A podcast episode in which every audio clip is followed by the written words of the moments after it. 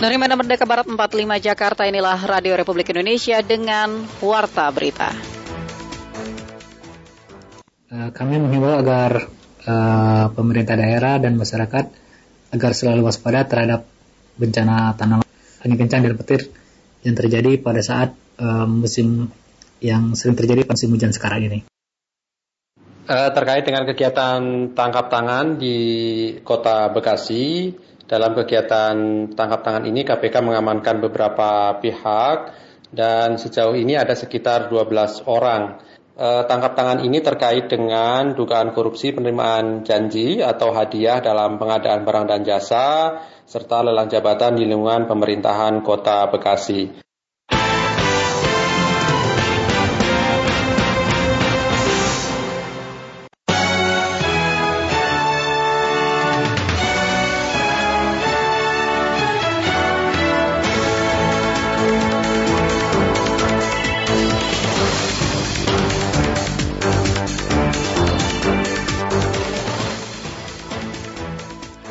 Sari Berita Masyarakat Bali diminta waspada terhadap pengaruh angin muson barat. Selain wali kota Bekasi, KPK juga mengamankan 11 orang dalam OTT kemarin.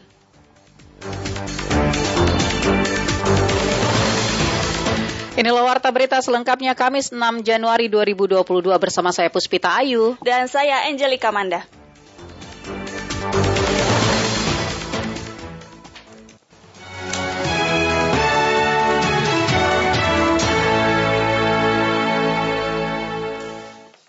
Mengawali warta berita siang ini kami sampaikan sekilas berita utama.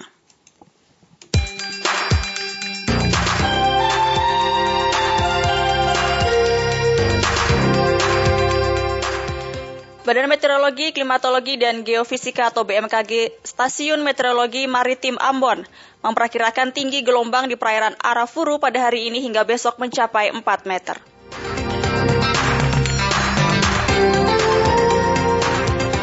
Berdasarkan ketentuan terbaru Satgas Penanganan COVID-19, masa karantina pelaku perjalanan luar negeri ditetapkan menjadi maksimal 10 hari.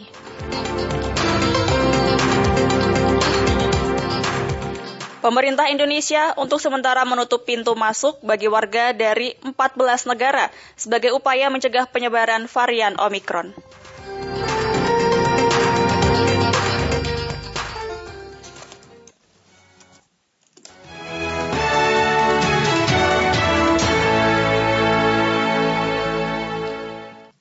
Kami awali informasi pertama pendengar BMKG wilayah 3 Denpasar mengimbau warga Bali waspada terhadap pengaruh angin muson barat. Salah satu ciri dari dampak fenomena alam tersebut yakni tingginya curah hujan. Dayu Friska menyampaikan laporan selengkapnya. Angin barat adalah angin yang bertiup dari arah barat ke arah, ke arah timur Indonesia. Angin barat ini menunjukkan bahwa wilayah Indonesia khususnya wilayah Bali, sudah memasuki musim hujan. Dampaknya angin muson barat merupakan angin yang bertiup dari arah barat ke arah timur Indonesia. Munculnya angin muson barat ini menunjukkan bahwa saat ini wilayah Bali sudah memasuki musim hujan.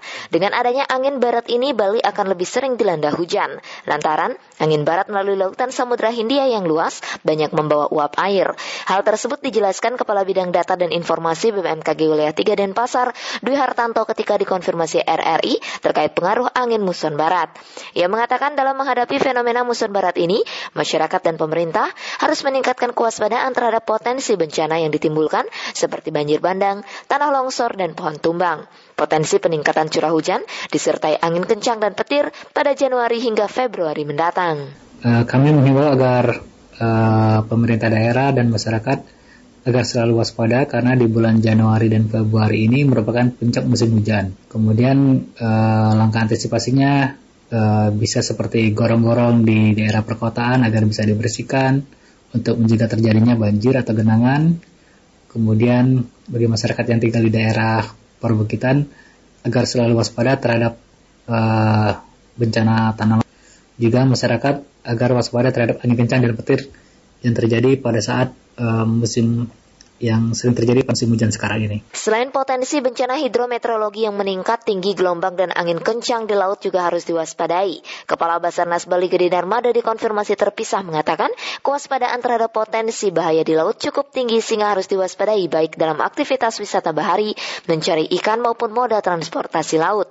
Masyarakat yang melakukan aktivitas bahari wajib mematuhi rambu-rambu rawan bahaya serta menggunakan alat-alat keselamatan diri saat melaut. Ya untuk perjalanan laut tentunya yang pertama perhatikan cuaca ya. Kedua tuh kalau memang itu harus melakukan perjalanan dengan menggunakan kapal tuh sarana angkut lainnya perhatikan betul alat-alat navigasi dan alat komunikasi berfungsi dengan baik dan benar. Sehingga kalau situasi emergensi uh, pertolongan lebih mudah kita akses dan kita dapatkan. Masuk juga kelengkapan alat-alat keselamatan di atas kapal agar uh, teman-teman pelaut memperhatikan uh, semuanya itu. Darmada juga mengajak masyarakat agar melakukan upaya preventif guna meminimalisir dampak bencana hidrometeorologi seperti melakukan perbaikan infrastruktur, pembersihan drainase, dan lainnya. Kawasan pemukiman Muara Angke, Jakarta Utara sudah tiga hari mengalami banjir rob. Kali ini ketinggian air mencapai hingga 50 cm. Untuk mengetahui kondisi terkini, di lokasi sudah ada reporter kami, Rian Suryadi. Rian.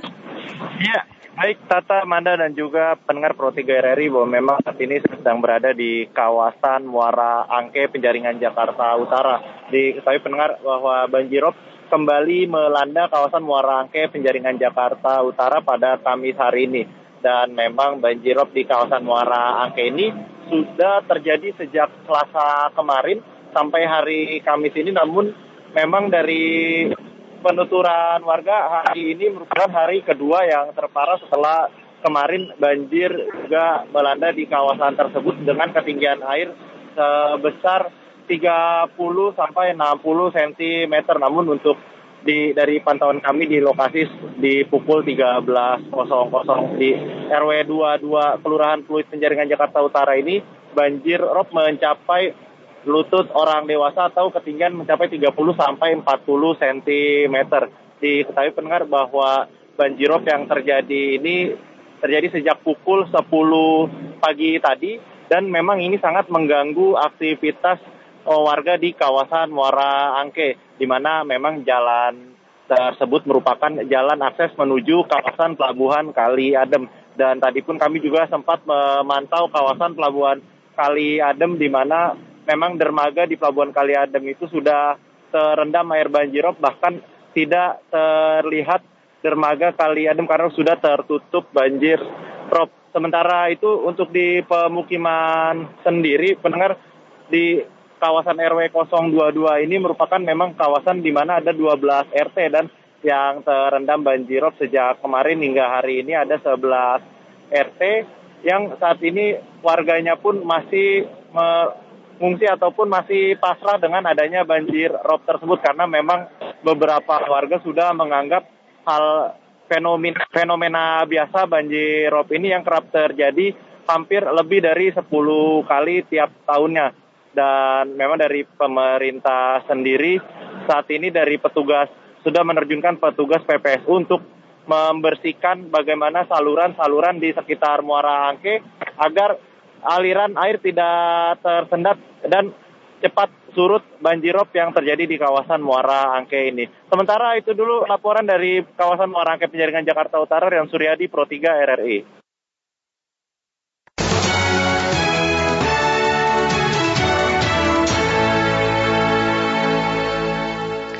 Terima kasih Anda masih mendengarkan Warta Berita Produksi Radio Republik Indonesia.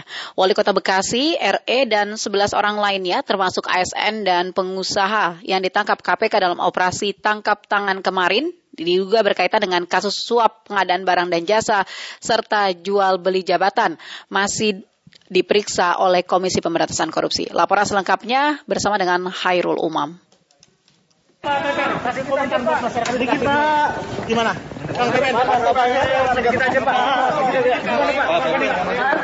Tim Satuan Tugas Komisi Pemberantasan Korupsi telah menangkap Wali Kota Bekasi Rahmat Effendi dan 11 orang lainnya termasuk ASN dan pengusaha dalam operasi tangkap tangan di Bekasi, Jawa Barat.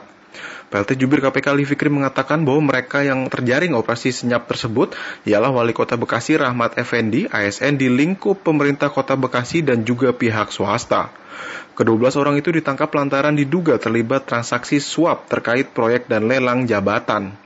Eh, terkait dengan kegiatan tangkap tangan di Kota Bekasi, dalam kegiatan tangkap tangan ini KPK mengamankan beberapa pihak dan sejauh ini ada sekitar 12 orang yang saat ini masih dilakukan permintaan keterangan, klarifikasi, cross-check data dan informasi oleh tim KPK.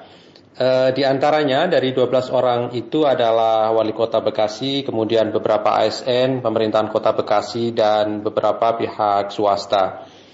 E, informasi yang kami peroleh, e, tangkap tangan ini terkait dengan dugaan korupsi penerimaan janji atau hadiah dalam pengadaan barang dan jasa, serta lelang jabatan di lingkungan pemerintahan Kota Bekasi.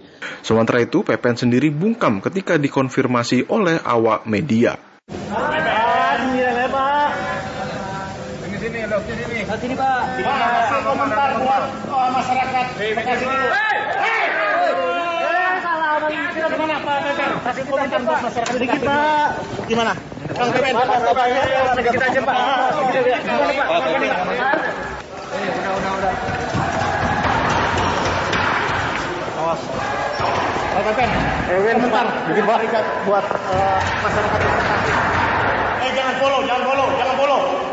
Belasan orang yang ditangkap itu saat ini masih menjalani pemeriksaan di Gedung Merah Putih KPK. KPK sendiri mempunyai waktu 1 kali 24 jam untuk bisa menentukan status para pihak yang diamankan dalam operasi tangkap tangan di Bekasi, Jawa Barat. Suasana di kantor pemerintah kota Bekasi tampak lengang usai penangkapan wali kota dan beberapa pejabat pemerintah kota. Berikut informasi selengkapnya dilaporkan Leni Kurniawati. Leni. Ya, pendengar RSS 3 memang diinformasikan bahwa suasana di kantor Pemkot Bekasi masih terlihat sepi dan untuk pelayanan masih beraktivitas normal. Hanya saja memang untuk kepala dinas memang tidak ada di lokasi pasca OTT KPK Wali Kota Bekasi Rahmat Effendi. Dan berdasarkan informasi juga dari pantauan RRI Pro 3, tadi Wakil Wali Kota Bekasi Tri Adianto juga mengaku turut merasa prihatin mengenai diamankannya Wali Kota Bekasi Rahmat Effendi oleh Komisi Pemberantasan Korupsi KPK imbas dari adanya operasi tangkap tangan OTT. Bahkan yang akrab di Patri ini juga menjelaskan bahwa pihaknya meminta untuk uh, mengikuti proses atas kejadian yang menimpa rekan profesinya Wali Kota Bekasi Rahmat Effendi. Tri juga menjelaskan untuk uh, saat ini melalui proses yang tengah dilakukan oleh KPK, diharapkannya semoga rekan profesinya ini diberikan jalan yang terbaik dalam menghadapi musibah yang dialami oleh rekan seprofesinya Wali Kota Bekasi Rahmat Effendi. Berikut adalah pernyataan dari Wakil Wali Kota Bekasi Tri Adianto.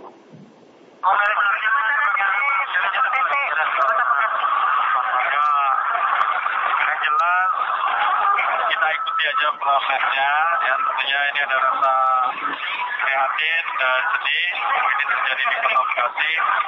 Dan kita doakan ya mudah-mudahan awali dapat menjalani dengan baik dan diberikan yang terbaik buat beliau.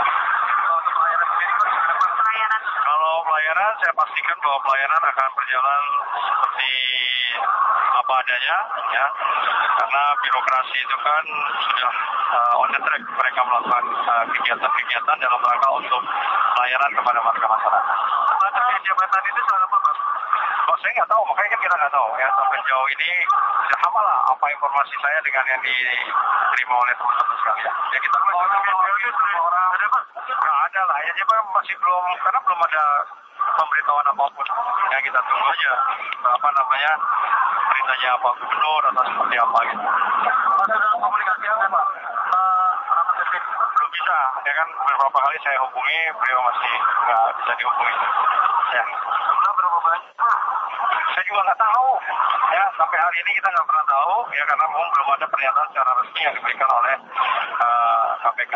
Terakhir komunikasi dengan kapan terakhir itu kemarin ya pada waktu selesai paripurna ya karena kebetulan pada waktu itu saya kan melakukannya secara Zoom ya.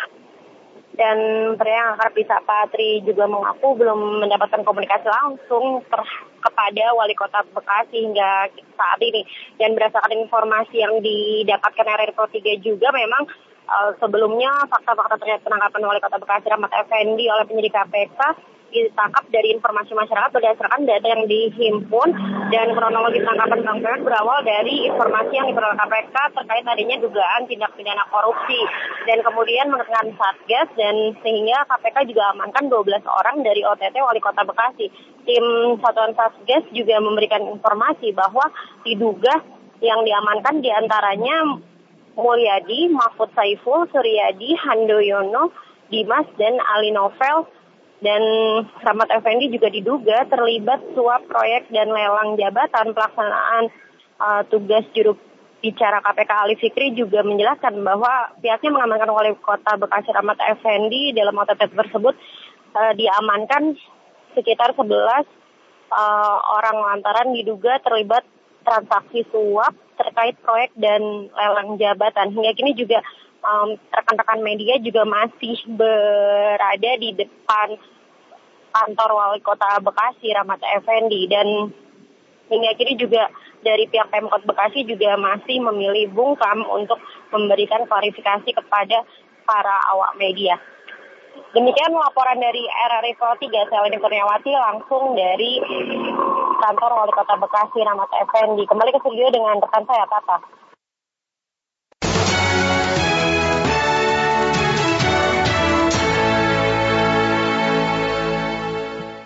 Kita beralih ke informasi yang lain. Pemda Lombok Utara terus mempercepat program vaksinasi anak usia 6 hingga 11 tahun untuk mendukung pembelajaran tatap muka. Reza Kurnia menyampaikan laporan selengkapnya.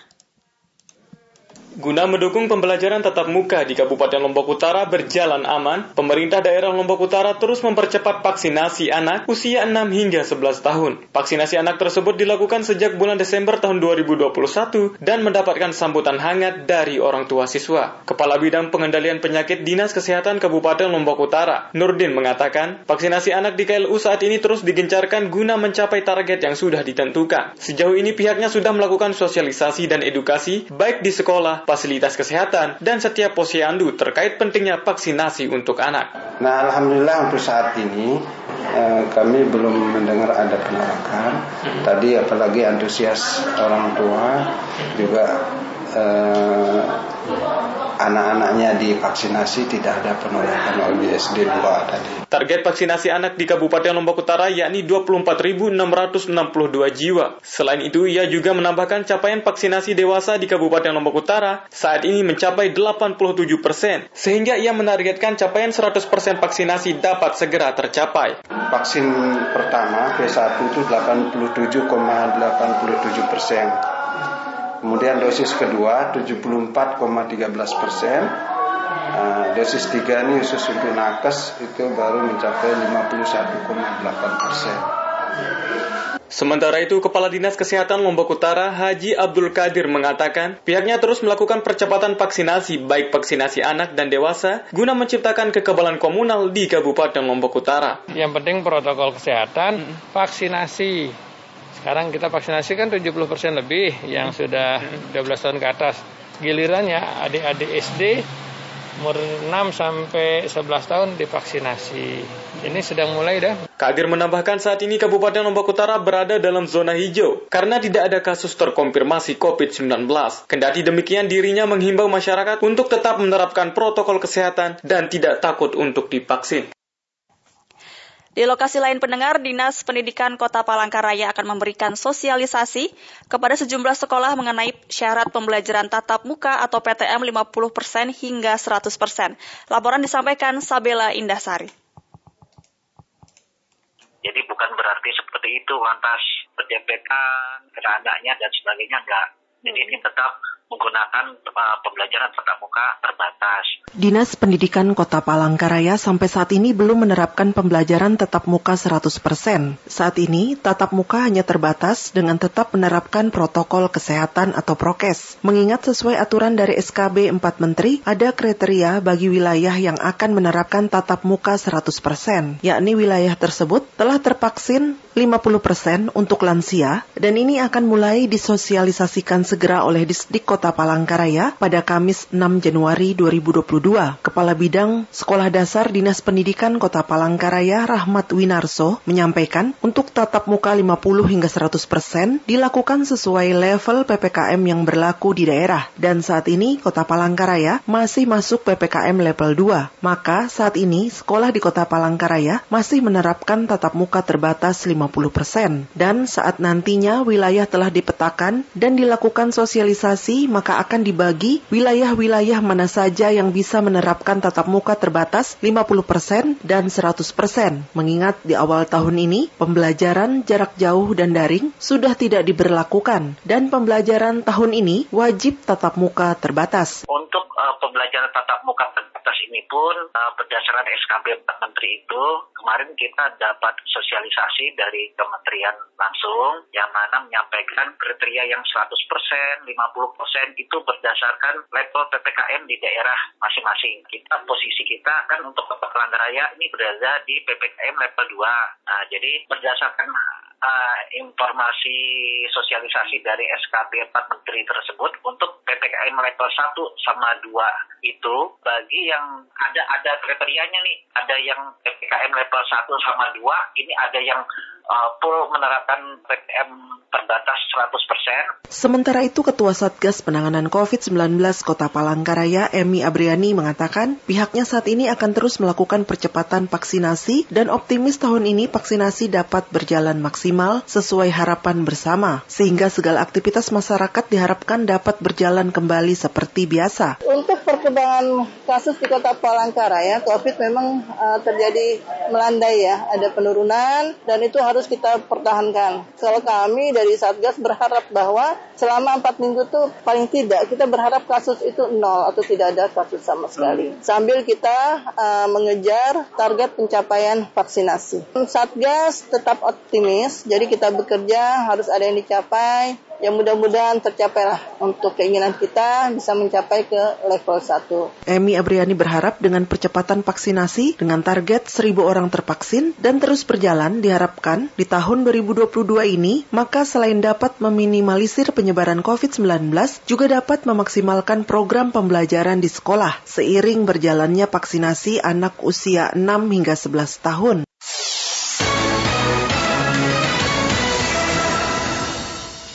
Pemerintah daerah Lombok Timur mengawasi langsung penyelesaian kasus pembakaran di salah satu pondok pesantren.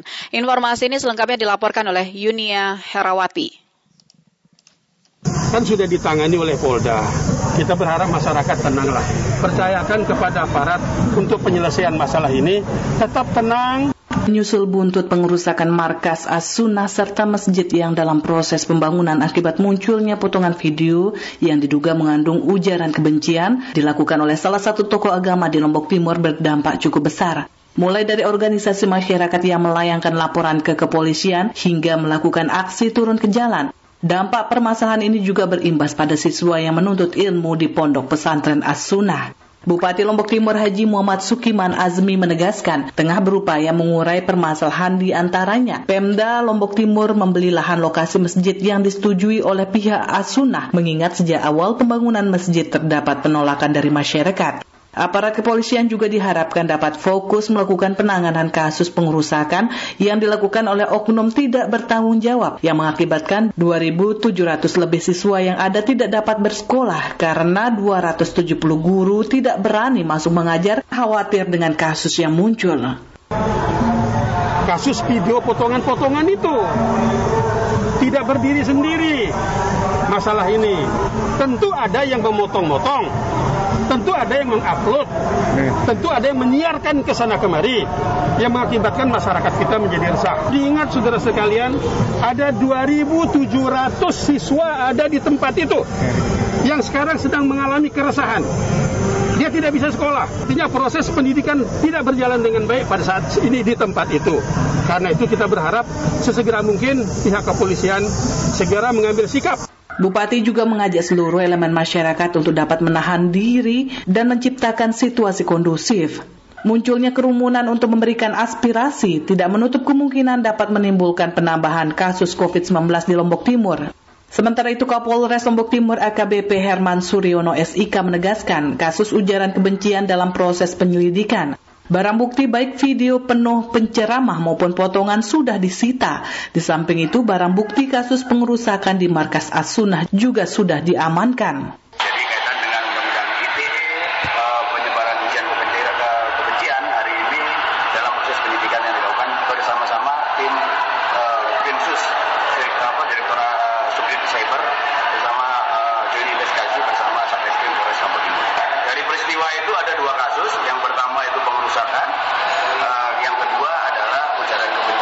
Hingga saat ini pelaku penyebar video ujaran kebencian serta pelaku pengerusakan ditegaskan Kapolres tengah diburu Polres Lombok Timur dan Polda NTB.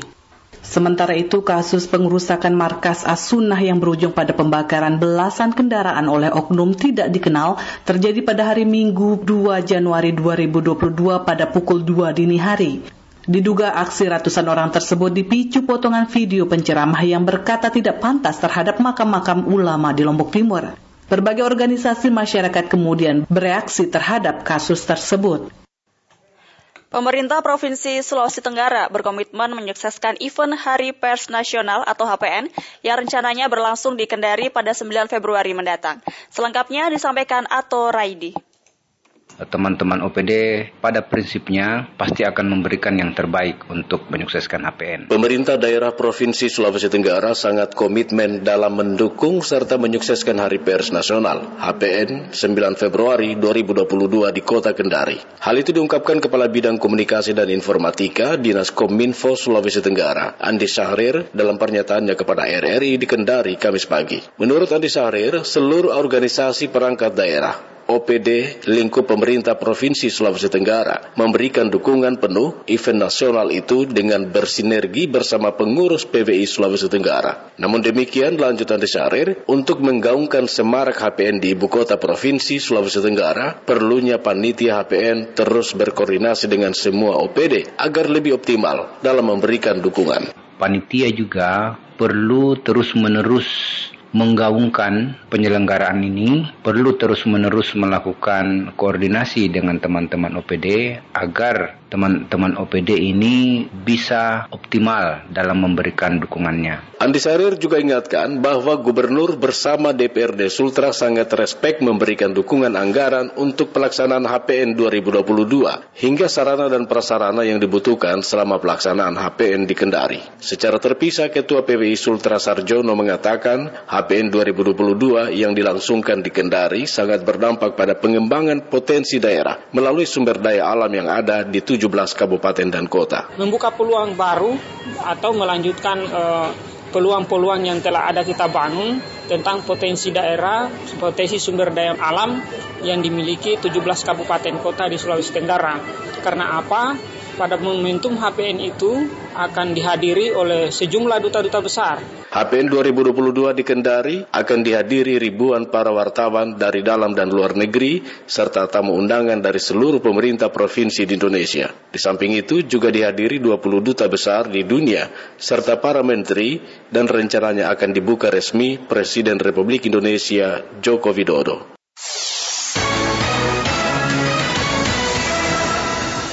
Pasca tampil pada kejuaraan sepak bola Piala AFF edisi 2020 di Singapura, Ketua Umum PSSI bertemu dengan skuad tim nasional Indonesia usai mereka melakukan program karantina di Jakarta. Berikut informasinya disampaikan langsung oleh Niar Abdulitiloli. Niar. Baik, terima kasih Pak Sita dan pendengar. Uh, beberapa waktu yang lalu uh, Ketua Umum PSSI Muhammad Iriawan atau Iwan Bule baru saja uh, bertatap muka langsung atau bertemu dengan para pemain timnas yang baru saja atau usai ber, yang baru usai meng, uh, mengikuti gelaran Piala AFF usia AFF 2020 di Singapura beberapa waktu yang lalu di mana mereka baru saja selesai atau usai menggelar karantina di uh, salah satu hotel di kawasan Senayan.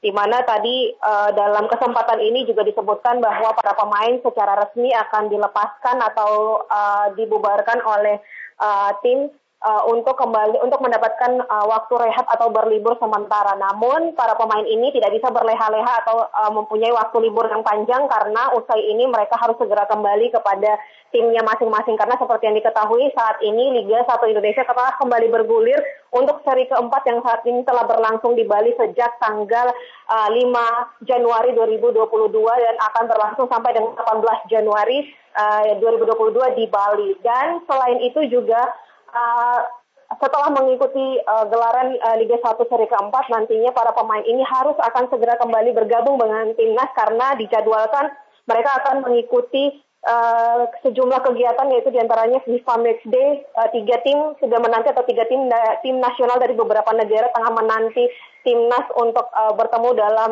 gelaran uji coba pada akhir Januari sampai dengan Februari mendatang. Dan untuk itu, pelatih kepala timnas Indonesia Sintayong ini dalam keterangan uh, kepada media tadi uh, tadi menyebutkan bahwa ada beberapa pesan yang disampaikan. Salah satunya adalah meminta para pemain untuk uh, menjaga fisik mereka karena kelelahan secara fisik dan emosional selama bertanding di Singapura kemarin dalam gerahan Piala AFF itu tentu memba menguras banyak tenaga dan mereka dijaga untuk tidak setidaknya tidak terkena atau mengalami cedera selama uh, kembali berlaga bersama dengan timnya.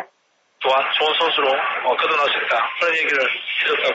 Uh, tadi memang tegasnya waktu pada uh, semua pemain uh, bahwa uh, memang saat ini memang pemain-pemain pada capek dan lelah uh, karena ada secara jasmani juga dan secara uh, uh, uh, psikolog juga. Jadi uh, harus harus istirahat dengan baik-baik agar tidak ada cedera nanti saat uh, main di liga. Uh, jadi harus bisa jadi bantuan uh, untuk uh, tim juga. Kalau begitu pasti akan bisa uh, berkembang lebih daripada sekarang. Uh, dan pendengar juga uh, Puspita bahwa nanti uh, tiga negara yang dinanti itu adalah uh, beberapa di antaranya yeah. informasi terakhir kami dapatkan adalah Tajikistan, Brunei Darussalam dan Bangladesh yang disinyalir memang akan menjadi yeah. lawan timnas pada FIFA Matchday akhir Januari nanti pada tanggal 24 sampai dengan 1 Februari 2022. Demikian Puspita yang kami laporkan dari kawasan Senayan, Nyerap Pelitololi Pro 3 RRI.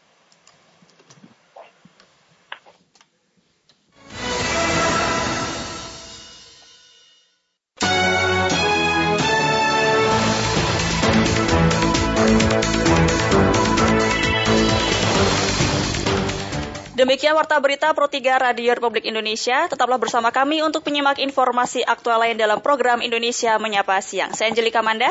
Saya Puspita Ayu. Selamat, Selamat siang. siang.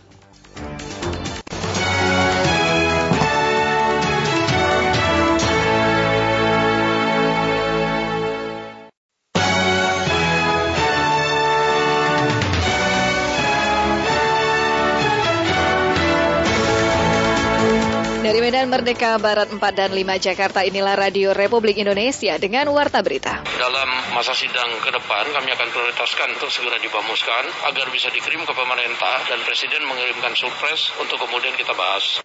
KPK sudah menyiapkan satu instrumen atau upaya pencegahan melalui yang kami sebut dengan Monitoring Center for Prevention.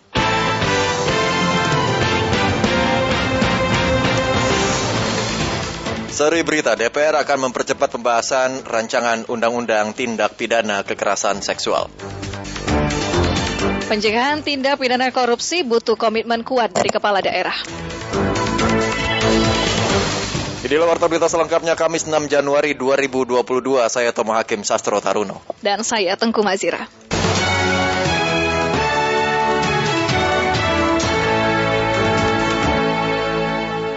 Untuk mengawali warta berita malam ini, kami hadirkan terlebih dahulu sekilas berita utama.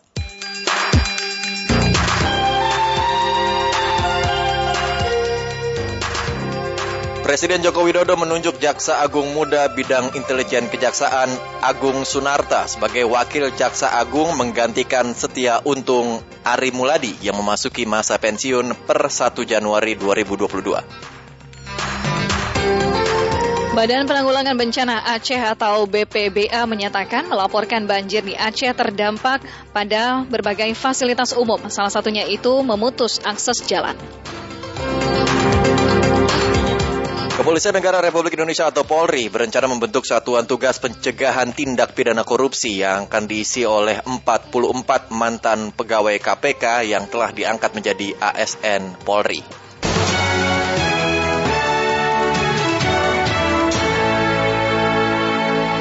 Pendengar Wakil Ketua DPR Sufmi Dasko Ahmad menyatakan institusinya akan mempercepat pembahasan RUU Tindak Pidana Kekerasan Seksual yang diminta oleh Presiden untuk disahkan. Sementara itu anggota Balik DPR RI dari fraksi PKS Al-Muzamil Yusuf menyebut RUU TPKS perlu dilakukan penyempurnaan agar efektif mencegah kekerasan seksual khususnya kepada anak. Rizky Supermana melaporkan selengkapnya supaya iya kemarin Pak Jokowi sudah atensi berarti kan dia akan jemput bola Menanggapi permintaan Presiden Joko Widodo terkait percepatan pembahasan RU Tindak Pidana Kekerasan Seksual TPKS, Wakil Ketua DPR Supmi Dasko Ahmad hari ini kepada wartawan di Jakarta menyebut RUU TPKS akan menjadi prioritas pembahasan dalam masa sidang selanjutnya. Menurutnya hal ini mengingat urgensi RUU tersebut untuk memberikan kepastian hukum yang tegas atas pidana kekerasan seksual khususnya melindungi anak-anak. Dalam masa sidang ke depan kami akan prioritaskan untuk segera dibamuskan agar bisa dikirim ke pemerintah dan Presiden mengirimkan surprise untuk kemudian kita bahas. Pastikan kalau paripurna pertama itu cuma pembukaan. Setelah itu kita harus rapim dan bamus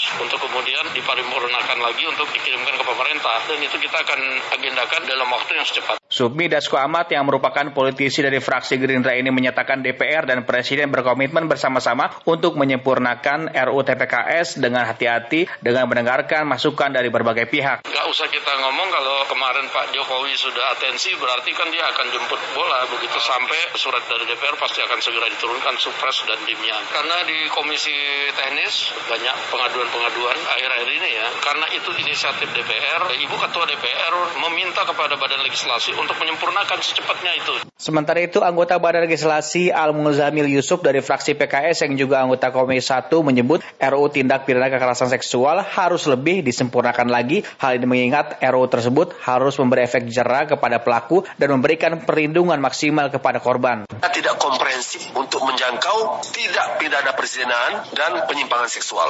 Hanya perbuatan yang dilakukan dengan kekerasan atau ancaman kekerasan saja yang dapat dipidana menurut undang-undang ini. Selain itu, fraksi PKS menilai bahwa RU tindak pidana kekerasan seksual mengadopsi seksual consent. Balik DPR selanjutnya akan membahas RUU tindak pidana kekerasan seksual dengan pemerintah dan pihak terkait lainnya dari unsur hukum, agama, dan sosial. RUU TPKS diharapkan masuk dalam prolegnas prioritas tahun 2020 2022.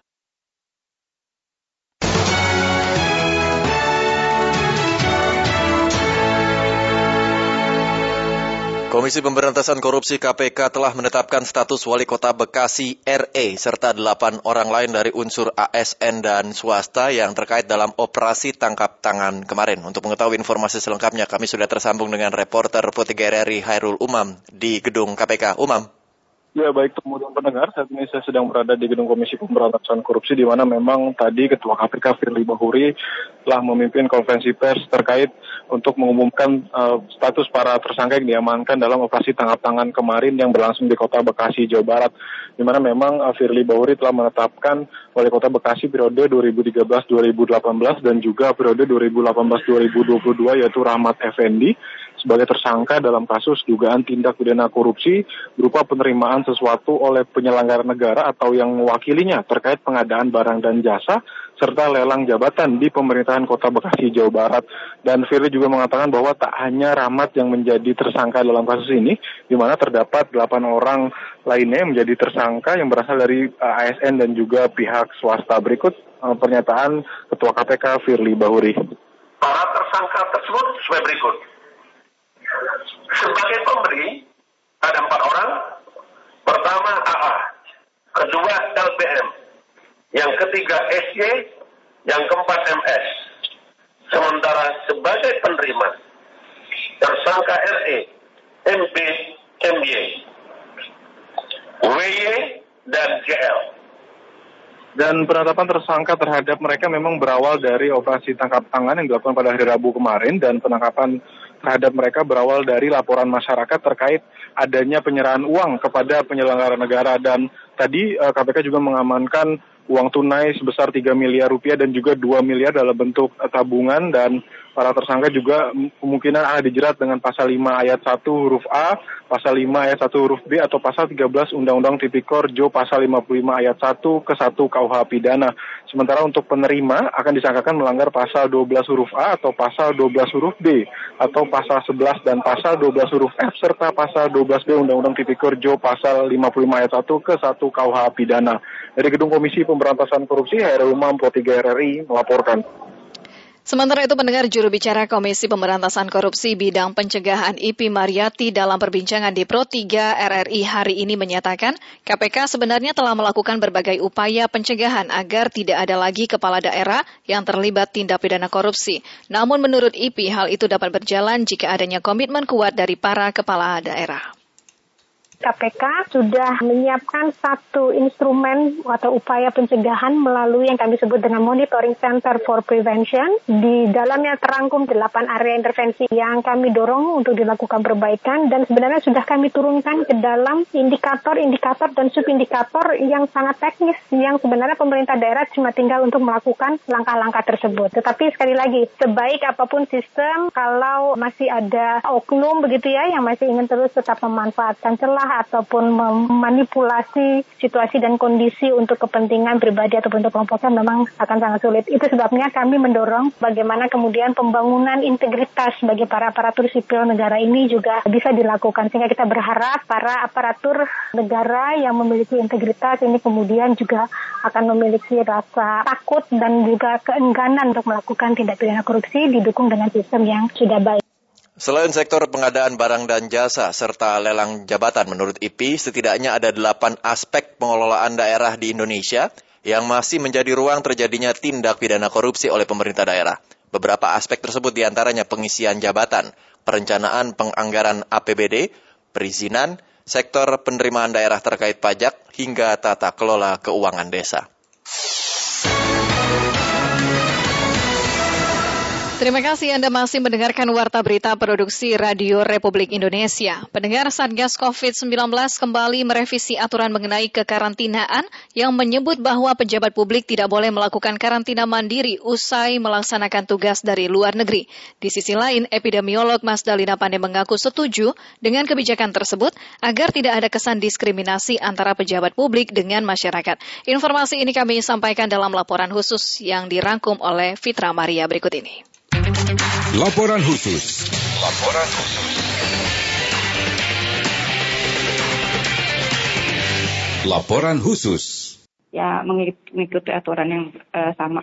Ya, jadi dalam Ketua Satgas Penanganan COVID-19, Letjen TNI Suharyanto, menerbitkan kebijakan baru terkait aturan karantina bagi pejabat publik.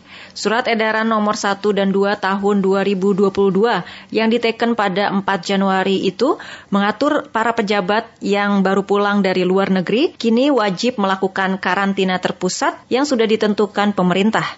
Jika ada yang tidak bersedia, karantina dilakukan di hotel yang ditunjuk dengan biaya sendiri atau mandiri. Pada prinsipnya, penyesuaian penting yang diatur dalam kebijakan terbaru tersebut di antaranya, pertama, menambah Perancis dalam deretan negara asal kedatangan WNA yang tidak boleh memasuki Indonesia untuk sementara waktu akibat kasus Omikron yang cukup tinggi. Yang kedua, menyesuaikan waktu karantina dari 14 hari menjadi 10 hari. Ketiga, menyesuaikan waktu tes ulang PCR kedua yaitu pada hari ke-9 bagi pelaku perjalanan dengan kewajiban karantina 10 hari dan tes ulang pada hari ke-6 bagi pelaku perjalanan dengan kewajiban karantina 7 hari. Epidemiolog Mas Dalina Pane setuju dengan kebijakan baru tersebut. Beliau mengatakan hal ini dilakukan agar tidak adanya diskriminasi aturan karantina antara pejabat publik dengan masyarakat. Ya, jadi dalam uh, pengendalian wabah itu kita semua hal itu harus equity, equality dan non diskriminasi gitu ya.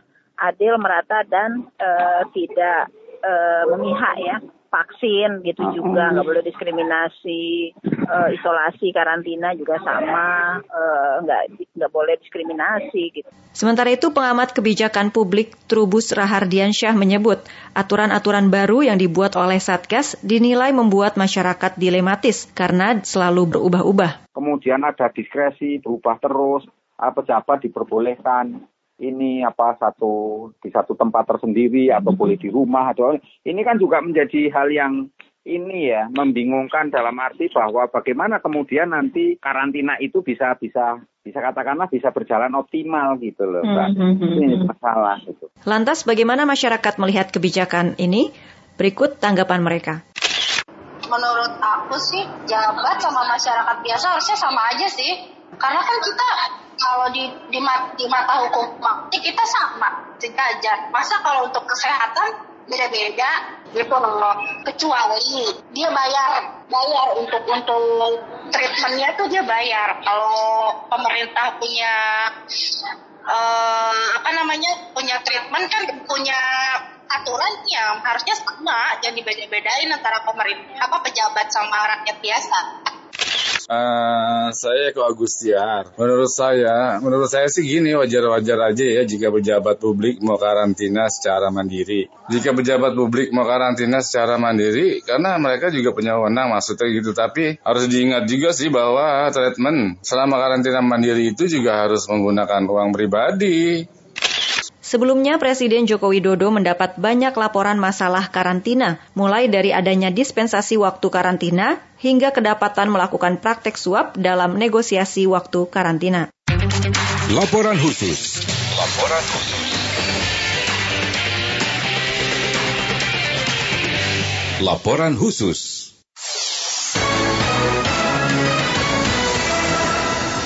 Sektor perumahan menjadi sektor prioritas dalam Rencana Pembangunan Jangka Menengah Nasional atau RPJMN tahun 2020 sampai 2024 yang diharapkan ikut mendorong pertumbuhan ekonomi nasional.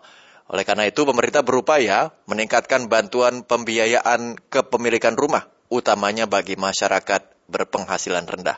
Informasi selengkapnya disampaikan oleh Magdalena Krisnawati. Rencana Pembangunan Jangka Menengah Nasional RPJMN tahun 2020-2024 menaikkan target rasio sektor perumahan pada pertumbuhan ekonomi atau PDB dari 2,9 persen menjadi 4 persen. Dengan harapan kebijakan sektor perumahan memberikan kontribusi pada penguatan ekonomi nasional, utamanya dari pengeluaran rumah tangga dan penyerapan tenaga kerja. Direktur Sistem Manajemen Investasi Kementerian Keuangan Syafriyadi mengatakan, setiap pembiayaan yang dilakukan dilakukan pada sektor perumahan berpotensi mendorong pertumbuhan PDB sebesar 0,6 hingga 1,4 persen, serta potensi penyerapan tenaga kerja sebanyak 4,2 juta orang. Setiap pembiayaan yang dilakukan pada sektor perumahan refleksi pada sektor konstruksi, real estate, dan pengeluaran rumah tangga yang berpotensi menambah pertumbuhan PDB sebesar 0,6 sampai dengan 1,4 persen. Selain itu juga akan berdampak pada peningkatan lapangan kerja, di mana potensi penambahan tenaga kerja pada sektor perumahan diproyeksikan sebesar 4,2 juta orang tenaga kerja. Sementara itu, Dirjen Perumahan Kementerian Pekerjaan Umum dan Perumahan Rakyat Irwan Supriyanto mengatakan, arah kebijakan dan rencana strategis pembangunan perumahan adalah meningkatkan jumlah rumah tangga yang menempati rumah layak huni dari 56,6 persen menjadi 70 persen. Untuk mencapai target tersebut, pemerintah telah memberikan bantuan fasilitas kredit pemilikan rumah KPR bagi masyarakat berpenghasilan rendah, antara lain melalui fasilitas likuiditas pembiayaan perumahan FLPP yang sekarang penyalurannya dikelola oleh Badan Pengelola Tabungan Perumahan Rakyat atau BP Tapera. Kami mengharapkan setelah bergabung dengan BP Tapera dapat berkinerja lebih baik dan bersinergi dalam penyediaan rumah layak huni khususnya bagi MBR. Serta saya sangat mengharapkan uh, adanya peluang yang lebih terbuka untuk akses perluasan bagi MBR yang non fixed income ya. BP Tapera sendiri pada tahun 2022 ini menargetkan pembangunan 309 ribu rumah bersubsidi serta menyalurkan KPR FLPP sebesar 23 triliun untuk pembangunan 200 ribu unit rumah bagi masyarakat berpenghasilan rendah. Hal tersebut disampaikan Komisioner BP Tapera Adi Sitianto. BP Tapera pada tahun 2022 memiliki target penyaluran sebanyak 309 ribu unit rumah subsidi yang terdiri dari FLPP sebanyak 200 ribu unit rumah subsidi senilai 23 triliun serta ditambah 109 ribu unit rumah melalui program Tapera. Penyediaan fasilitas pembiayaan perumahan bagi masyarakat berpenghasilan rendah ini menjadi komitmen dan wujud kehadiran negara dalam menyediakan kebutuhan rumah layak huni bagi masyarakat yang akses terhadap pemenuhan perumahannya sangat terbatas. Oleh karena itu, pembangunan rumah bersubsidi harus dipastikan tepat sasaran dan rumah yang dibangun adalah rumah yang berkualitas. Bantuan tahap kedua bagi perbaikan rumah warga Mamuju yang rusak sebagai dampak gempa pada 15 Januari tahun lalu ditargetkan dapat selesai pada bulan Februari mendatang. Muhammad Yusuf Umar melaporkan selengkapnya. Kita sama BNPB konsultasi, mereka tidak akan memproses tahap kedua kalau tahap pertama belum selesai. Bupati Mamuju Siti Sutina Soehardi mengatakan terus melakukan koordinasi dengan BNPB Pusat terkait bantuan tahap 2. BNPB Pusat tidak akan memproses tahap 2 kalau tahap pertama belum selesai. Dan untuk tahap 2 datanya lebih banyak dan dimohon masyarakat untuk lebih bersabar. Kita sama BNPB konsultasi, mereka tidak akan memproses tahap kedua kalau tahap pertama belum selesai. Makanya ini kita dikejar waktu untuk bisa segera menyelesaikan data-data yang di tahap pertama sehingga kita bisa mengurus lagi untuk data tahap keduanya. Mudah-mudahan kita berharap anggaran di pusat itu tersedia untuk masyarakat kita yang di tahap kedua karena ini kayaknya lebih banyak. Jadi mohon masyarakat bersabar. Sementara Kepala BPBD Kabupaten Mamuju Muhammad Taslim mengatakan saat ini progres rumah rusak sedang 98 persen, rusak ringan 95 persen, dan rusak berat masih di angka 85 persen. Dan kendalanya sampai saat ini biasanya soal administrasi. Kalau rusak sedang dia 98 persen, rusak ringan 95 persen, rusak berat dia masih berada di 85 persen. Kendala-kendalanya biasanya soal administrasi saja perbedaan beda kakak, beda nik di info, tapi itu kan selalu ada solusinya. Kita benarkan kita ambil surat keterangan dari kelurahan ataupun desa. Pihaknya mengaku perampungan tahap pertama ditarget Februari 2022 dan tahap 2 datanya kita berikan ke BNPB pusat, sisa menunggu kapan dicairkan.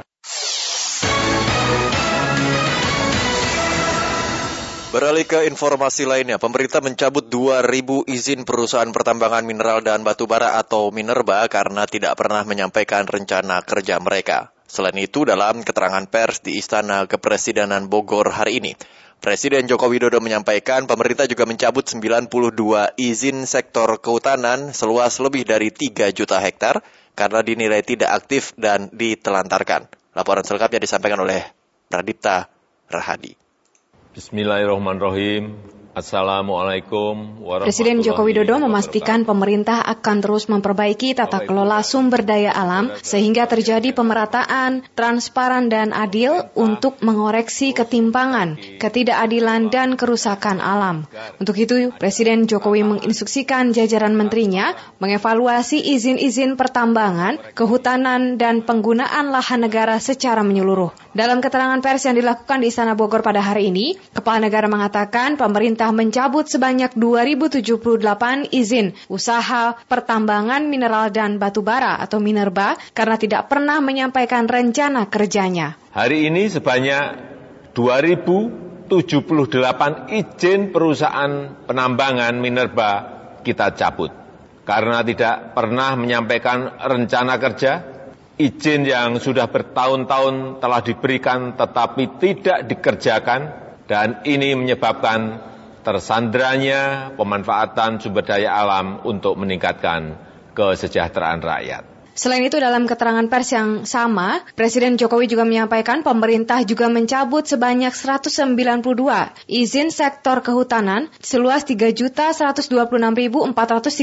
hektar karena tidak aktif, tidak membuat rencana kerja, dan ditelantarkan. Hari ini juga kita cabut sebanyak 192 izin sektor kehutanan seluas 3 juta 126.439 hektar. Izin-izin ini dicabut karena tidak aktif, tidak membuat rencana kerja, dan diterlantarkan. Menteri Lingkungan Hidup dan Kehutanan Situ Nurbaya Bakar menyebut pencabutan izin tersebut menjadi langkah krusial pemerintah dalam rangka tata kelola kehutanan dan upaya perbaikan lingkungan guna menekan kerusakan alam. Jadi ada dua aspeknya yaitu pertama kalau dari uh, saya tentu uh, untuk produktivitas uh, kawasan hutan kalau dia untuk konsesi pertumbuhan ekonomi harus jelas juga penyiapan kesempatan kerja gitu ya. Jadi jangan ditelantarkan dan di sisi lain juga untuk uh, mengatasi uh, pemulihan alam begitu. Jadi kalau untuk akses itu bukan hanya investasi swasta. Di situ tadi bahwa Presiden juga menegaskan bisa untuk masyarakat, kelompok-kelompok masyarakat, bisa partnership dan lain-lain.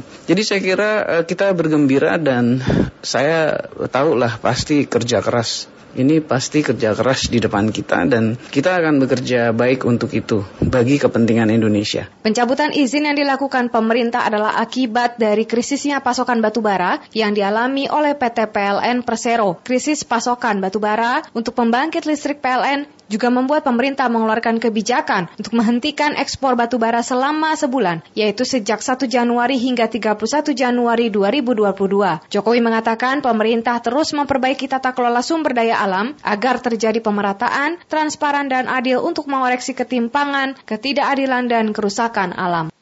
Perlindungan warga negara Indonesia, bantuan kemanusiaan untuk Afghanistan hingga dukungan perjuangan rakyat Palestina merupakan sejumlah hal yang disampaikan Menteri Luar Negeri Republik Indonesia Retno Marsudi dalam pernyataan pers tahunan Menlu hari ini. Retno Mandasari melaporkan selengkapnya. Pertama-tama saya ingin mengucapkan selamat tahun baru. Kamis 6 Januari, Kementerian Luar Negeri menyelenggarakan pernyataan pers tahunan Menlu PPTM. Ini merupakan kali kedua PPTM dilaksanakan secara daring akibat adanya pandemi COVID-19. Seperti pada penyelenggaraan sebelum-sebelumnya, dalam PPTM Menlu RI menjabarkan berbagai pencapaian maupun komitmen diplomasi dan politik luar negeri Indonesia dalam satu tahun terakhir. Terkait pelindungan WNI pada 2021, Menteri Luar Negeri Retno Marsudi menyebut hal itu meliputi penyelamatan hak finansial WNI di luar negeri yang mencapai lebih dari 179,3 miliar rupiah. Menlu menambahkan pelindungan WNI juga termasuk pemberian vaksin kepada hampir 90 ribu WNI yang tersebar di berbagai negara. Pada tahun 2021, 33 orang yang terdiri dari 26 WNI dan 7 WNA dievakuasi dari Kabul. Lebih dari 73 ribu orang difasilitasi repatriasi termasuk 1.300 ABK. 2022 menjadi tahun sibuk bagi Indonesia untuk fokus dalam menjalankan perannya dalam keketuaan G20. Menlu RI memastikan inklusivitas merupakan ruh di dalam keketuaan Indonesia di G20. Indonesia ingin bahwa G20 dapat menjadi katalis pemulihan global dan kerjasama konkret yang bermanfaat bagi negara berkembang. Untuk itulah, presidensi Indonesia di G20 difokuskan pada memperkuat arsitektur kesehatan global, transisi energi, dan transformasi digital. Menjadi tradisi setiap penyelenggaraan PPTM dirangkaikan dengan penganugerahan Adam Malik Awards baik kepada insan pers maupun perwakilan RI di luar negeri. Tahun ini Pro 3 RRI berhasil meraih penghargaan Adam Malik Awards dengan kategori media radio terbaik. Ketua Dewan Juri yang juga merupakan Ketua Dewan Pers, Muhammad Nuh, menyebut produktivitas insan pers untuk menyampaikan berita mengenai politik luar negeri pada 2021 semakin meningkat. Melalui Adam Malik Award ini, teman-teman jurnalis bisa belajar meningkatkan kompetensinya untuk bersama-sama melakukan edukasi pencerahan tentang pentingnya kebijakan politik luar negeri Republik Indonesia. Dalam PPTM, Menteri Luar Negeri Retno Marsudi juga turut menyampaikan berbagai komitmen diplomasi dan politik luar negeri Indonesia pada 2022. Di antaranya memperkuat sistem pelindungan WNI, salah satunya melalui percepatan transformasi digital, segera mengirimkan bantuan makanan untuk rakyat Afghanistan, mendorong peran politik luar negeri RI dan kesolidan ASEAN dalam menghadapi rivalitas negara besar di kawasan Indo-Pasifik, diplomasi vaksin, serta diplomasi perdamaian dan kemanusiaan etnis Rohingya di Myanmar, dan membantu perjuangan rakyat Palestina. Ada Malik Award Dari Jakarta, Retno Mandasari Pro 3, RRI. terbaik adalah RRI Pro 3. Berdengar berdasarkan rapat seleksi yang berlangsung kemarin, Ketua Panitia Seleksi Anggota KPU Juri Ardiantoro hari ini menyerahkan 14 nama calon anggota KPU dan 10 nama calon anggota Bawaslu kepada Presiden Joko Widodo untuk mencari figur-figur yang akan menjadi pimpinan dua lembaga penyelenggara pemilu tersebut. Dan kami tadi sudah menyampaikan nama-nama yang sudah kami putuskan melalui rapat pleno tim seleksi eh, hari kemarin tanggal 5 Januari 2022. Selanjutnya eh, Presiden nanti akan menyampaikan nama-nama yang sudah kami putuskan dan kami sampaikan kepada Presiden untuk diserahkan kepada DPR RI dan DPR RI nanti akan melakukan fit and proper test 14 eh, nama calon KPU dan 10 calon Bawaslu dan nanti akan dipilih setengah dari calon yang sudah diajukan oleh Bapak Presiden. Dikutip reporter Pro 3 RRI Tegar Hanif, tim sel berharap nama-nama yang nantinya terpilih semakin memperkuat kelembagaan KPU dan menjadikan penyelenggaraan pemilu sebagai sarana memperbaiki demokrasi Indonesia. 14 nama calon anggota KPU yang terpilih terdiri dari 10 orang laki-laki dan 4 orang perempuan yakni di antaranya August Melas, Betty Epsilon Idrus, dan Hashim. Sedangkan 10 ang calon anggota Bawaslu di antaranya Aditya Perdana, Andi Tenri Sompa, dan Fritz Edward Siregar.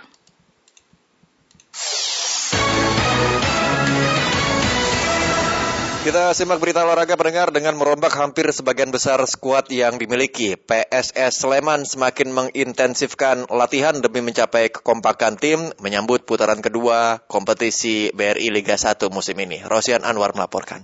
Kami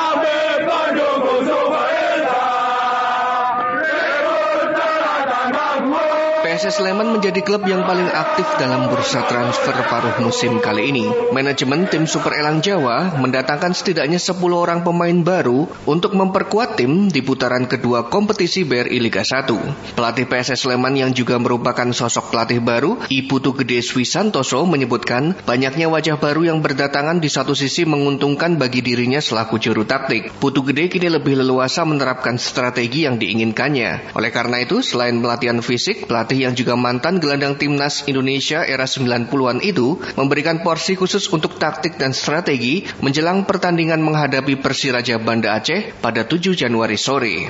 Hari ini kita uh, taktikal ya, taktikal untuk menghadapi Persiraja Aceh. Uh, kita banyak di taktikal, ada beberapa uh, item ya untuk pengingatan juga. Saya pikir hari ini cukup lumayan, cukup bagus. Sementara itu keluarga baru PSS Sleman, Alex Dusai merasa cukup kerasan berada di klub barunya tersebut. Dusai menuturkan para pemain PSS menerima dirinya dengan ramah dan memudahkan mantan pemain tim PON Papua serta persewar Waropen tersebut beradaptasi dengan pola permainan PSS. Latihan hari ini enjoy. Apa hari ini kita latihan untuk ke pertandingan. Latihannya sangat enjoy, sangat baik. Taktik strateginya saya sudah datang, saya sudah sangat paham ya. Adaptasi dengan tim, saya ke sini kakak-kakak, teman-teman rekan-rekan pemain semua baik-baik. Dia tetap saya, semuanya baik-baik. Enjoy. PSS Sleman kini tengah menyongsong harapan baru di era kepelatihan Ibu Gede. Manajemen pun mengakomodasi keinginan pelatih kelahiran Denpasar Bali tersebut dengan mendatangkan setidaknya 10 pemain baru. Di antaranya adalah sosok Ramdhani Lestaluhu, ex-winger Persija Jakarta, menjadi pemain paling baru yang dikontrak oleh manajemen PSS demi menghadapi putaran kedua kompetisi.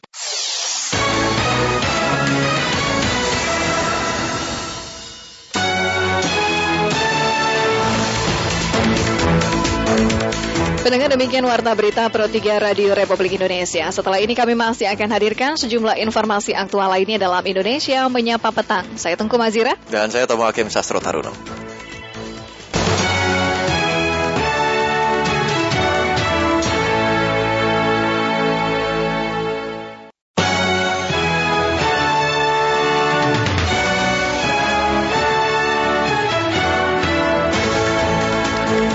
Dari Medan Merdeka Barat 45 Jakarta, inilah Radio Republik Indonesia dengan Warta Berita bersama saya Ali Rohali. Dan saya Rudi Zain.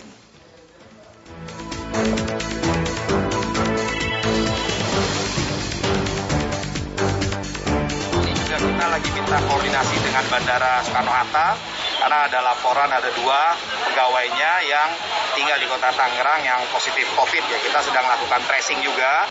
Pemerintah mengambil kebijakan untuk penyediaan minyak goreng untuk masyarakat dengan harga 14.000 per liter di tingkat konsumen. Kemudian penyediaan ini disiapkan untuk enam bulan ke depan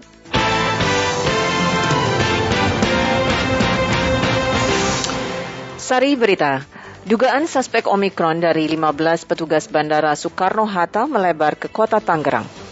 Pemerintah memberikan subsidi minyak goreng dan menetapkan harga eceran tertinggi atau HET Rp14.000 per liter. Dan inilah warta berita selengkapnya, Kamis 6 Januari 2022.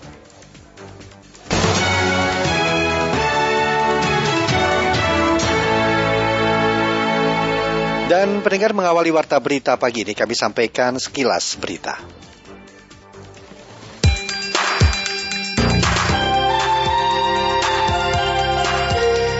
Jumlah kasus aktif virus corona di Jakarta per Rabu 5 Januari 2022 mencapai 908 kasus. Sebanyak 73 persennya merupakan pelaku perjalanan luar negeri. PT PLN Persero menjamin tidak akan ada pemadaman listrik di tengah krisis pasokan batu bara. PLN juga memastikan pasokan batu bara untuk pembangkit listrik akan tetap terjaga. Sejumlah warga Amerika Serikat mencuri start vaksin COVID-19 untuk booster di tengah lonjakan kasus di negara tersebut.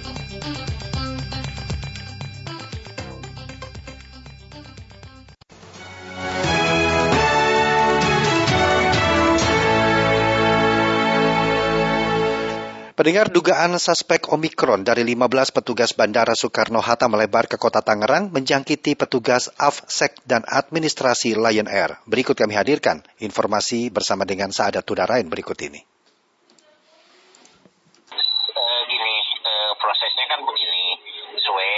Tidak hanya 15 orang petugas kesehatan Terminal 3 Bandara Soekarno-Hatta sebagai suspek COVID-19 varian Omikron. Namun didapati dua warga kota Tangerang yang bekerja di Bandara Soekarno-Hatta ikut terkonfirmasi positif terjangkit virus corona.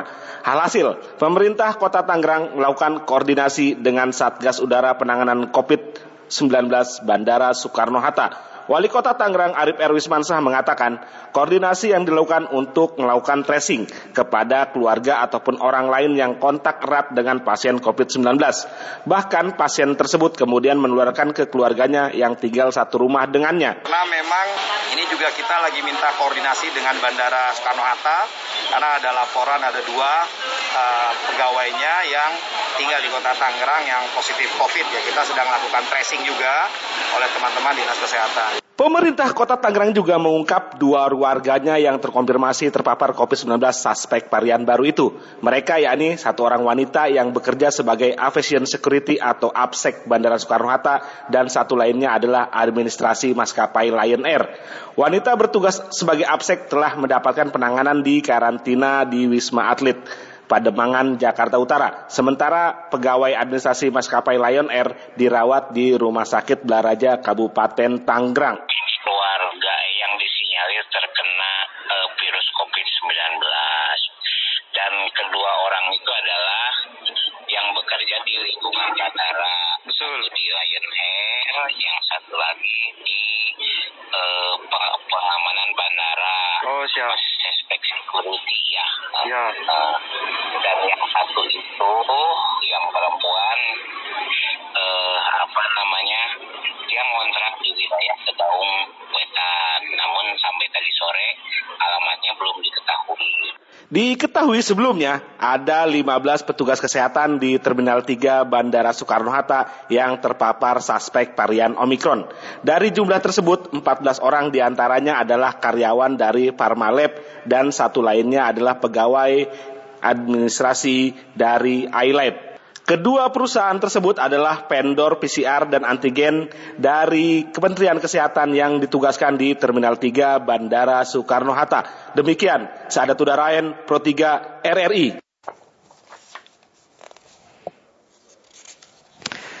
Baik pendengar, Dinas Pendidikan Kota Palangkaraya sampai saat ini masih menerapkan pembelajaran tatap muka terbatas atau PTMT karena masih akan memberikan sosialisasi kepada sejumlah sekolah terkait syarat wilayah yang masuk dalam PTM 50 hingga 100 persen sesuai dengan level PPKM di masing-masing daerah.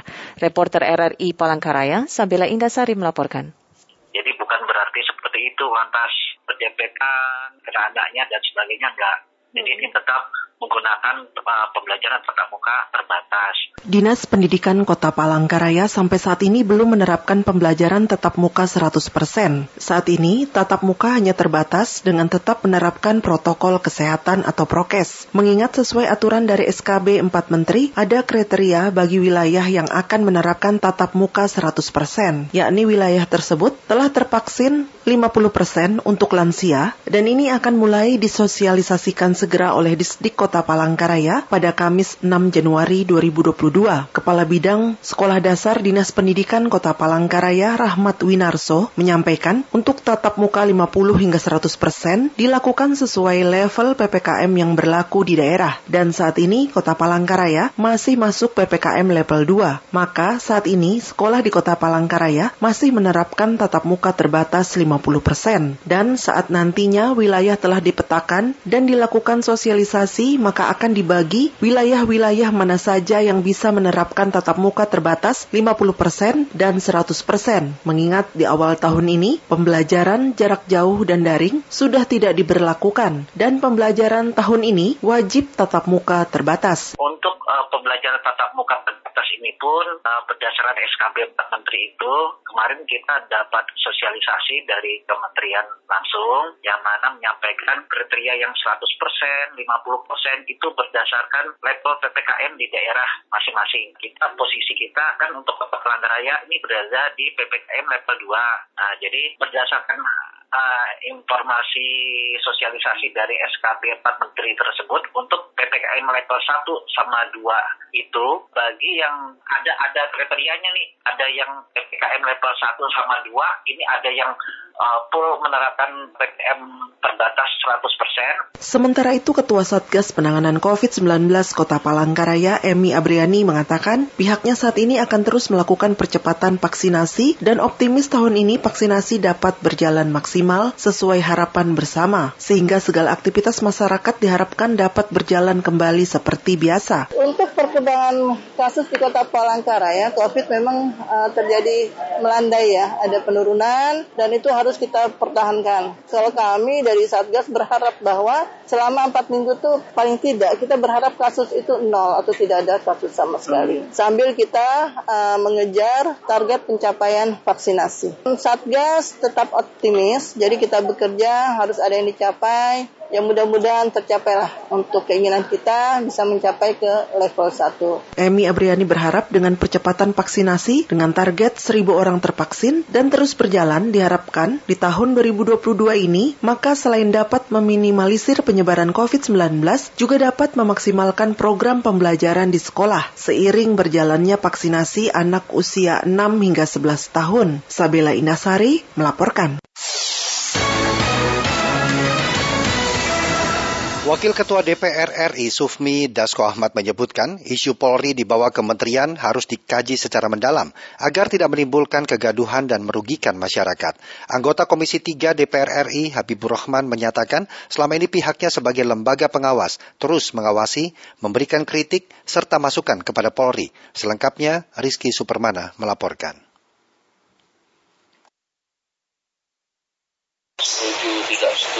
Itu sebaiknya kajian dibuat yang mendalam lalu kemudian disosialisasikan dulu. Menanggapi isu dari Lembaga Ketahanan Nasional Lemhanas terkait Polri yang dilebur dan di bawah kementerian, Wakil Ketua DPR Supmi Dasko Ahmad kemarin kepada wartawan di Jakarta menyebut perlu ada kajian mendalam yang melibatkan berbagai pihak untuk memberikan masukan. Politisi dari fraksi Gerindra ini menyatakan jika membuat kegaduhan, sebaiknya wacana tersebut tidak dilakukan karena akan merugikan masyarakat. Ya, saya pikir apa yang disampaikan itu sebaiknya sudah melalui kajian dulu yang matang sebelum kemudian dilemparkan ke publik. Apalagi kemudian yang menyampaikan itu adalah pejabat yang kita juga sama-sama tahu nanti bisa berpengaruh atau kemudian menimbulkan kegaduhan yang tidak perlu. Terlepas dari kemudian setuju tidak setuju itu sebaiknya kajian dibuat yang mendalam lalu kemudian disosialisasikan dulu. Ya nanti kita lihat apakah kemudian itu bisa dilaksanakan atau enggak itu aja. Sementara itu, anggota Komisi 3 DPR Habibur Rahman menyatakan saat ini kementerian, lembaga, dan badan tengah melakukan penyederhanaan. Isu kepolisian di bawah kementerian justru membuat rumit permasalahan. Menurutnya pengawasan Polri oleh DPR selama ini berjalan baik, namun perlu diperkuat saja. Terlepas bahwa Lemhanas memang lembaga think tank kebangsaan ya, saya pikir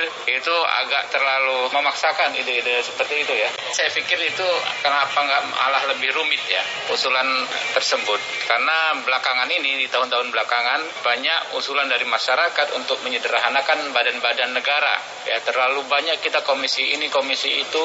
Nah, kalau konteks pengawasan terhadap Polri kan sudah jelas di, di legislatif. Ya, anggarannya juga di, di, di sini. Tinggal saya pikir model pengawasannya diperkuat. Kalau tahu ada kritikan-kritikan, pengawasan nggak berjalan, masalahnya kita lihat satu persatu. Habibur Rahman menambahkan Komisi 3 DPR selama ini selalu mengawasi, memberi kritik serta masukan kepada Polri untuk kinerja Polri yang lebih baik lagi. Dari gedung DPR, Ski Supermana Pro 3 RRI. Setuju, tidak setuju, itu sebaiknya kajian dibuat yang mendalam lalu kemudian disosialisasikan dulu. Presiden Joko Widodo meresmikan bendungan Randu Gunting yang terletak di Kabupaten Blora, Provinsi Jawa Tengah pada hari Rabu 5 Januari 2022. Kepala negara menyebutkan bahwa bendungan ini memiliki kapasitas sekitar 14,4 juta meter kubik yang bisa mengairi kurang lebih 650 hektar sawah yang berada di Kabupaten Blora, Kabupaten Pati, dan Kabupaten Rembang. Presiden berharap dengan selesainya waduk ini, ketahanan dan kemandirian pangan semakin baik. Selain itu, diharapkan juga waduk ini bisa menjadi tempat pariwisata baru bagi masyarakat di Kabupaten Blora dan sekitarnya. Kita berharap dengan selesainya waduk Randu Gunting di Kabupaten Blora ini, ketahanan pangan kita akan semakin baik, kemandirian pangan kita akan semakin baik, karena kunci dari ketahanan pangan adalah air.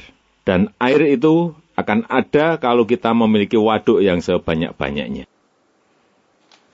Sebelumnya, Menteri Pekerjaan Umum dan Perumahan Rakyat atau PUPR Basuki Hadi Mulyono mengatakan bendungan Randu Gunting merupakan bendungan ke-14 yang akan diresmikan Presiden Jokowi dari 15 bendungan yang selesai.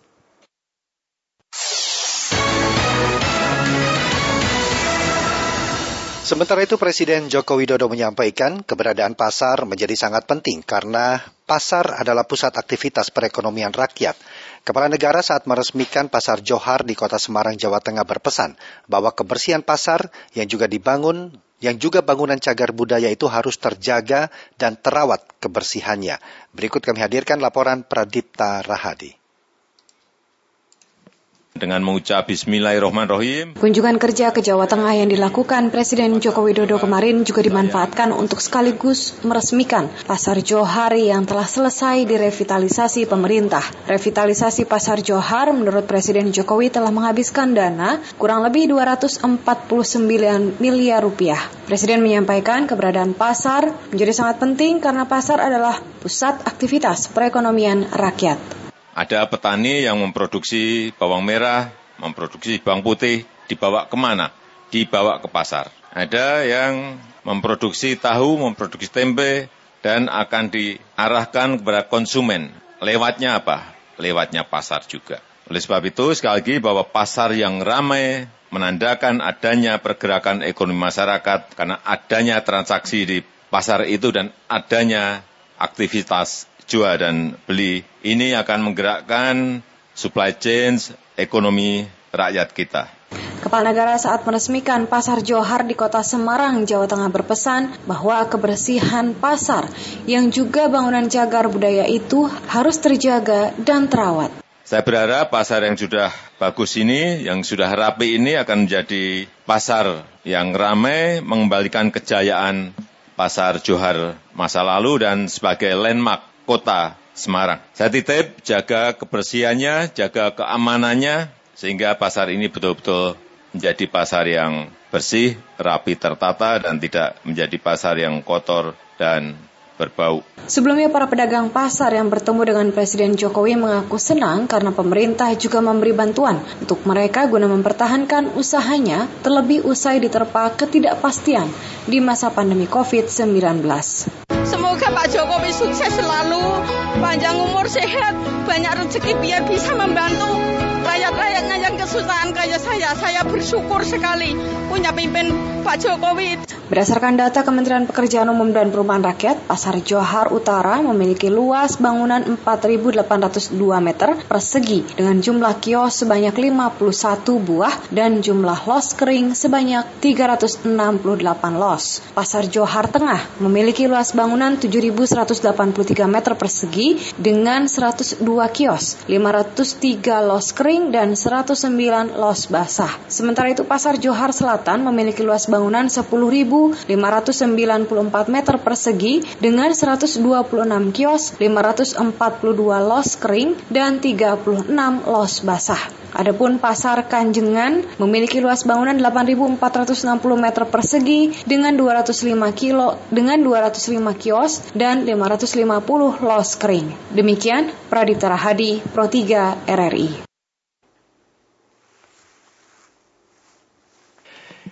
Ya, terima kasih Anda masih menyimak Warta Berita Produksi Pusat Pemberitaan Program 3 Radio Republik Indonesia.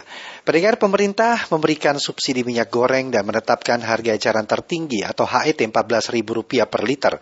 Hal ini sesuai dengan arahan Presiden Joko Widodo untuk menjaga harga minyak goreng tetap terjangkau bagi masyarakat. Informasi tersebut selengkapnya kami hadirkan dalam sesi laporan khusus Pro 3 bersama Alfred Stuter. Laporan khusus. Laporan khusus. Laporan khusus.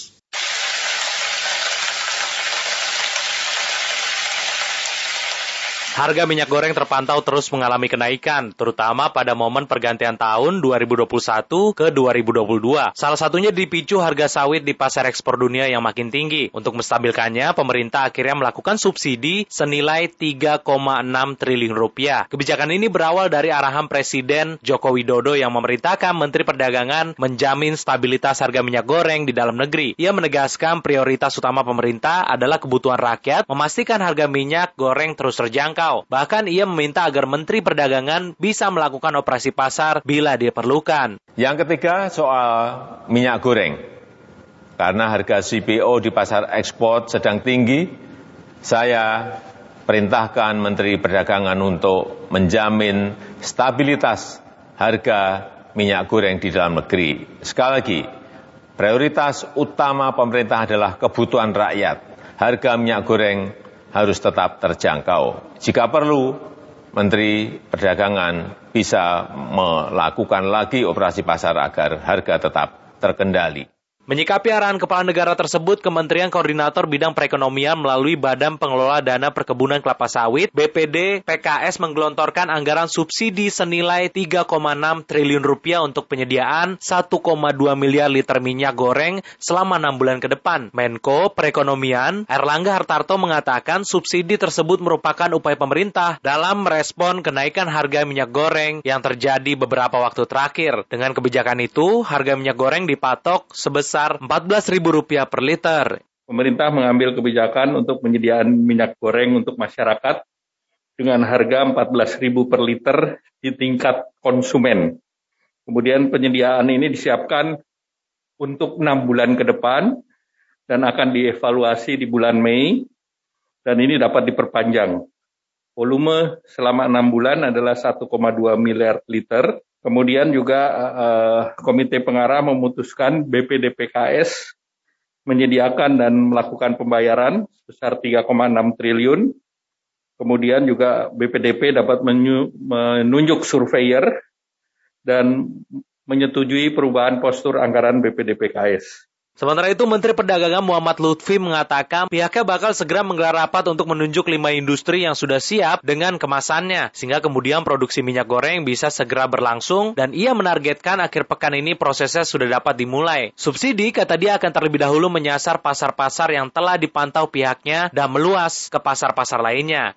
kita rencananya uh, akan menunjuk dulu lima industri yang sudah siap dengan kemasannya. Kita akan mulai mudah-mudahan produksi akan segera berlangsung. Tidak akan lebih lama daripada awal minggu depan Pak Menko, mudah-mudahan akhir minggu ini sudah mulai.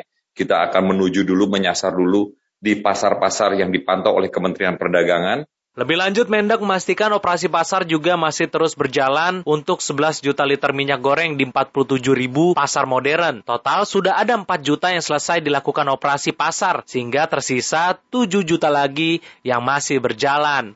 Dari Jakarta, Alfred Stuter Pro 3 RRI. Warga merespon beragam mengenai subsidi minyak goreng pemerintah. Ada yang mengapresiasi, ada juga yang meminta subsidi dikawal. Berikut penuturannya kepada Pro 3 RRI. Saya Robert sebagai warga meminta agar uh, subsidi ini bisa dikawal ya dan sampai tidak tepat sasaran dan malah disalahgunakan. Terima kasih.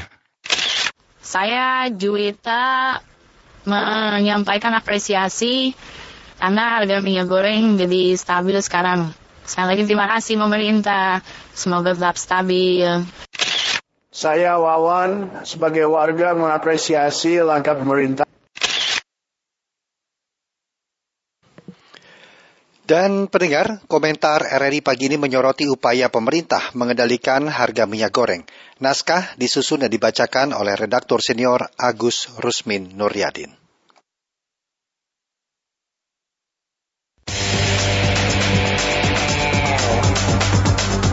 Editorial Pro 3 Selamat pagi. Masyarakat, khususnya kalangan bawah, masih mengeluhkan dan merasakan mahalnya harga minyak goreng. Naiknya harga minyak goreng mulai bergerak tiga bulan menjelang pergantian tahun baru 2022. Bahkan kenaikannya pun mencapai dua kali lipat. Kendati sudah dilakukan operasi pasar, namun di lapangan harganya masih belum kunjung turun dan tembus di harga Rp25.000. Minyak goreng memang menjadi salah satu kebutuhan utama masyarakat. Pertanyaannya, mengapa harga minyak goreng masih tinggi dan apa respon pemerintah menyikapi mahalnya harga minyak goreng? Direktur Jenderal Perdagangan Dalam Negeri Kemendak, Oke Nurwan menjelaskan, Kenaikan harga minyak goreng akibat harga internasional yang naik cukup tajam. Selain itu, menurut Oke, penyebabnya juga karena dipicu turunnya panen sawit di Indonesia. Namun demikian, pemerintah akan menyiapkan anggaran 3,6 triliun rupiah untuk mensubsidi selisih harga minyak goreng kemasan sederhana hingga enam bulan ke depan. Menteri Perekonomian Erlangga Hartarto menjelaskan, pemerintah akan memastikan harga minyak goreng terjaga pada Rp14.000 per liternya. Apresiasi tentu perlu disampaikan kepada pemerintah yang akan mensubsidi selisih harga minyak goreng tersebut. Intervensi atau campur tangan pemerintah memang sangat diharapkan dalam menstabilkan harga minyak goreng di pasaran. Selain mensubsidi, peran pemerintah dalam menghentikan sementara ekspor minyak sawit mentah atau crude palm oil CPO juga perlu dilakukan. Di samping itu, kepada pihak-pihak yang memiliki stok minyak goreng dihimbau untuk tidak memanfaatkan situasi ini dalam mencari keuntungan di tengah kondisi pemulihan ekonomi masyarakat. Demikian komentar, selamat pagi.